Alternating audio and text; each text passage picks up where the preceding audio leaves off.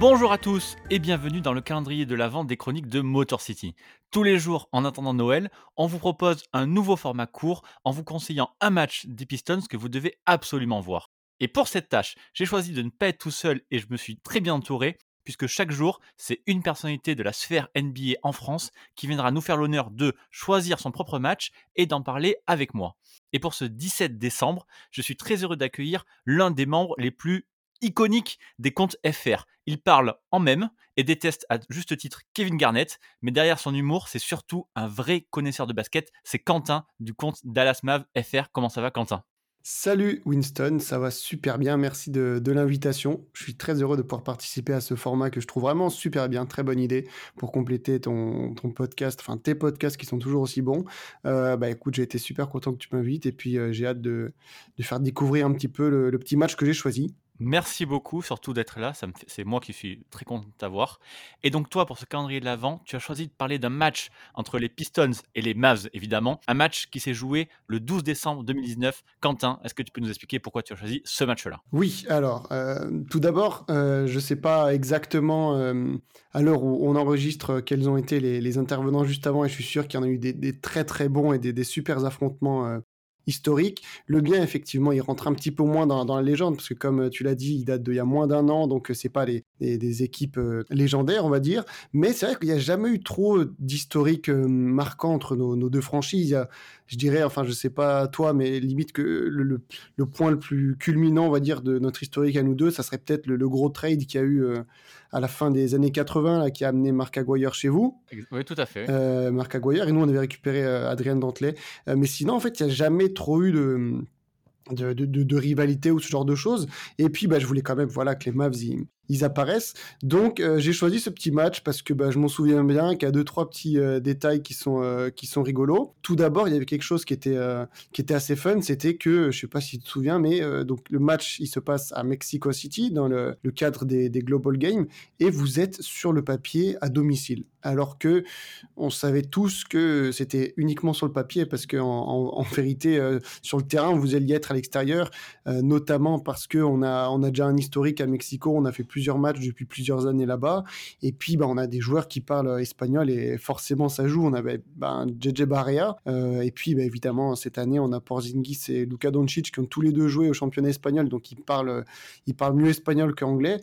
Euh, et voilà, au final, euh, ça nous a fait, pour nous, 42 matchs à, domicile sur la saison grâce, grâce à ce match-là. Ça avait commencé, je sais pas si, si tout le monde se souvient, mais du coup, je vous ai remis la, la vous mettre la séquence, elle dure 30 secondes, mais par un, un petit discours à chaque fois, les joueurs ils font ça pour euh, remercier les fans d'être venus quand c'est un, match un peu spécial. Et puis là, en fait, on a Luka Doncic qui d'habitude parle très mal au public parce qu'il est mauvais en anglais, qui là va s'exprimer dans un espagnol bah, très très bon évidemment. Et derrière Blake Griffin qui, se retrouve un peu désemparé, qui dit juste euh, bonjour Mexico. Euh, et moi j'ai trouvé ça très drôle, donc je vous remets la, la petite séquence. Hola Mexico, ¿cómo estáis?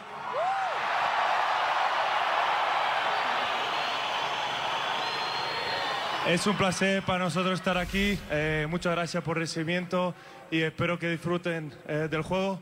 Y una cosa más, viva México, güey. Donc là, il a fini de parler, Lucas. Hola, Mexico. Et voilà, le discours de, de Blake en, espagnol. Hola Mexico. Après, bon, il a fait un petit discours en anglais. Mais voilà, juste ça, c'était drôle parce que c'est toujours des moments conviviaux, un peu les, les gens ils rigolaient les uns les autres. Euh, et puis après, bon, bah, le match a commencé et au final, euh, bah, il, était, il, il, était assez sympa ce match. Donc tout d'abord, quelque chose que, hum, qui est appréciable, on va dire, c'est qu'il n'y avait aucun blessé à l'époque. Hein, C'était il y a un an, donc début de saison. Euh, de notre côté, on avait Dwight Powell et, Jalen Brunson. Euh, du, vôtre, mais il y avait tout le monde. Il y avait, Griffin euh, qui, était là. Et, et, puis, ben, ce match, pour rentrer un peu dans, le vif du sujet, vous le commencez bien. Vous commencez par un, un 9-2, quelque chose comme ça. Et puis, la première mi-temps, elle, elle, est, elle est vraiment disputée. Ça se répond des deux côtés. On voit que, que Luca est, déjà chaud. Pas de souci là-dessus. et puis, vient un, moment où vous menez 58-51 un petit peu avant la mi-temps. Et puis là, je sais pas ce qui va se passer de votre côté, mais très très jouissif. Pour nous, on va mettre un, 20-0 qui va un petit peu bah, changer toute la donne du match parce qu'on passe de 58-51 à après la mi-temps, du coup 71-58. là, le match, voilà, il avait un petit peu un petit peu changé et bah surtout comme comme peut-être vous vous en souvenez, Luca, il était très très chaud, 41 points, 12 rebonds, 11 assists, un, triple-double exceptionnel, qui fait qu'au final, ce match, on, le gagne, même si ouais en face ça s'est quand même bien battu. Il y avait Drummond euh, qui a fait comme euh, bah, comme d'hab 23-15 hein, donc un gros double double et puis comme euh, on n'est pas très fort dans, la raquette, il s'est fait plaisir. Même s'il avait avait pas des petits soucis sur sur ce match là, Winston? Il a failli pas jouer. Il avait, il s'est entraîné avec des, avec des lunettes de soleil euh, parce qu'il a fait une intoxication euh, à l'avocat juste avant de, bah, juste avant le match en fait, euh, la veille ou le midi, un truc comme ça. Il allait dans un resto mexicain pour bouffer une spécialité locale euh, ceviche ou un truc comme ça, je sais pas le prononcer en espagnol, je connais pas, une sorte de mélange de fruits de mer et tout. il a demandé visiblement à la serveuse quatre fois s'il n'y avait pas d'avocat, s'il était allergique et tout, etc. Et en fait, il y avait de l'avocat. Et du coup, euh, il, a, il a pris trois bouchées et cinq minutes après, il a commencé à avoir les yeux qui ont enflé et tout. Il s'est entraîné avec les lunettes de soleil.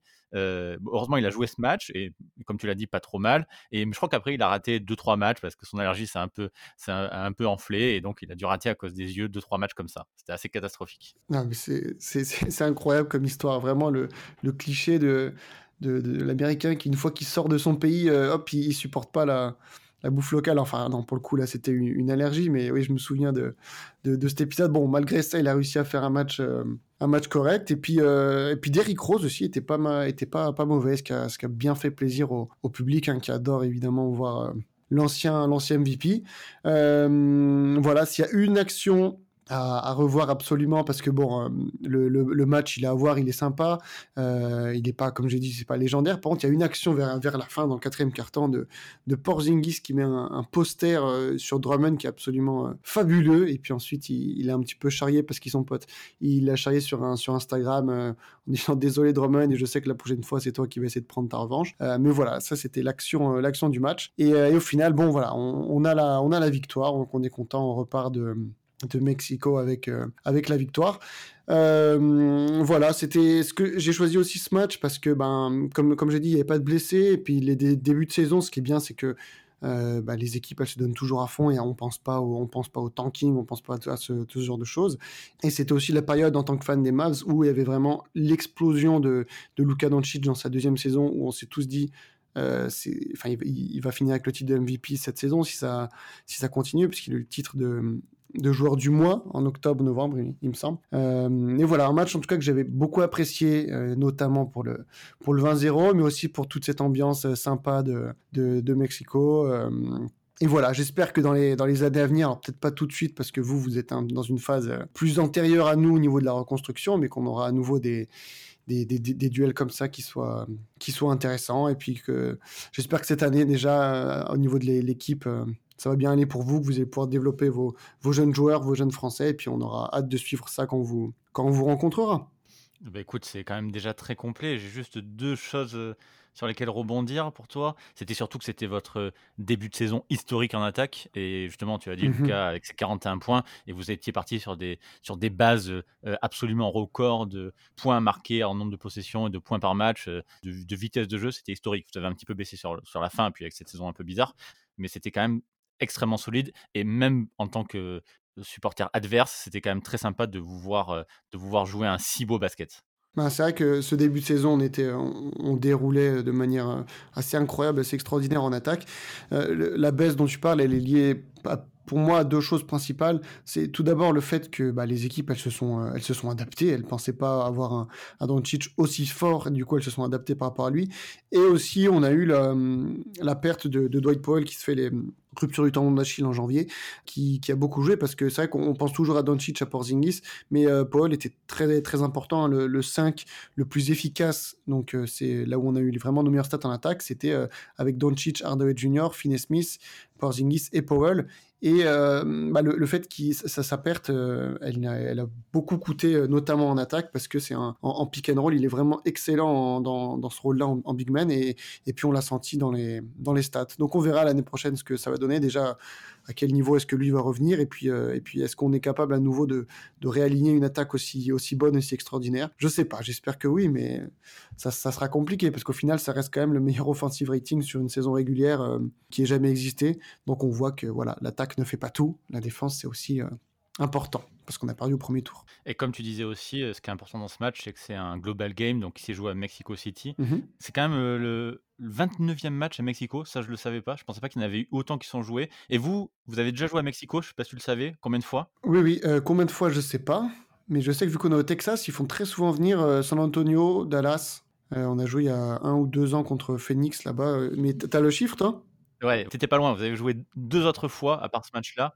Euh, une fois, donc, tu avais raison, contre Phoenix en 2017 et une fois contre Houston en 98. D'accord, ok. Voilà. Et, euh, et du coup, euh, j'ai appris aussi en regardant ce match, j'étais passé totalement à côté de cette histoire-là, qu'il va y avoir une franchise de mexicaine de, à Mexico, quoi, qui va jouer en J-League. Alors, je sais pas si c'est pour cette saison ou celle d'après. Mmh. Une franchise de J-League mexicaine qui va se s'ajouter euh, et peut-être pourquoi pas un jour euh, à la NBA tout court. Bah oui, c'est vrai que ça en parle depuis, euh, depuis quelques années. Quand on parle des nouvelles, nouvelles franchises, on pense toujours à Seattle, Las Vegas, mais Mexico, le, le, nom est souvent revenu. J'y pense, là, vu qu'on parle de, de, Mexico, qui est une franchise là-bas, donc ils parlent tous espagnol. Et c'est une petite anecdote là, qui vient comme ça, je sais pas si vous savez, mais du coup, le fait que bah, Doncic, il, parle, il parlait très bien espagnol, mais mais assez mal euh, anglais. Euh, ils, ont tous dit avec Porzingis et Baria que c'était très, ça a facilité l'intégration de bah, du slovène parce qu'ils ont tout de suite parlé en espagnol euh, tous les trois et ils le font même des fois en, en match pour pas que les les autres adversaires puissent forcément euh, comprendre ce qu'ils ce disent. Voilà, c'était une petite euh, petite anecdote parce qu'on parlait du du Mexique. Eh ben écoute Quentin, merci merci beaucoup. Tu nous as bien vendu ce match. Je mettrai les les images euh, en lien euh, pour voir le match ou au moins les images du match, les highlights sur YouTube. Euh, Quentin, dis-nous où est-ce qu'on peut te, te, retrouver, te lire, euh, tous tes projets? Eh bien, c'est sur sur Twitter @dallasmavsfr. toujours toujours le même compte, toujours le même nom. venez, on parle on parle des, des Dallas Mavericks au quotidien. On fait un petit peu de de bashing de Kevin Garnett, comme tu l'as dit c'est important de, de, le rappeler, c'est un, un, pilier dans, dans, dans, la vie. Donc euh, voilà, vous êtes les bienvenus. Bon, ben parfait. Et je confirme, comme je l'ai dit en intro, l'un, si ce n'est le meilleur compte FR, en tout cas le, le, la meilleure combinaison de, du sérieux du boulot, de l'humour, du second degré et euh, surtout de la passion des Mavs, et ça c'est hyper important. Je te remercie chaleureusement. Avec grand plaisir. Merci d'avoir été là. Et vous tous, je vous donne euh, rendez-vous demain donc pour la suite du calendrier de l'avant. Allez, bye. Salut tout le monde, merci.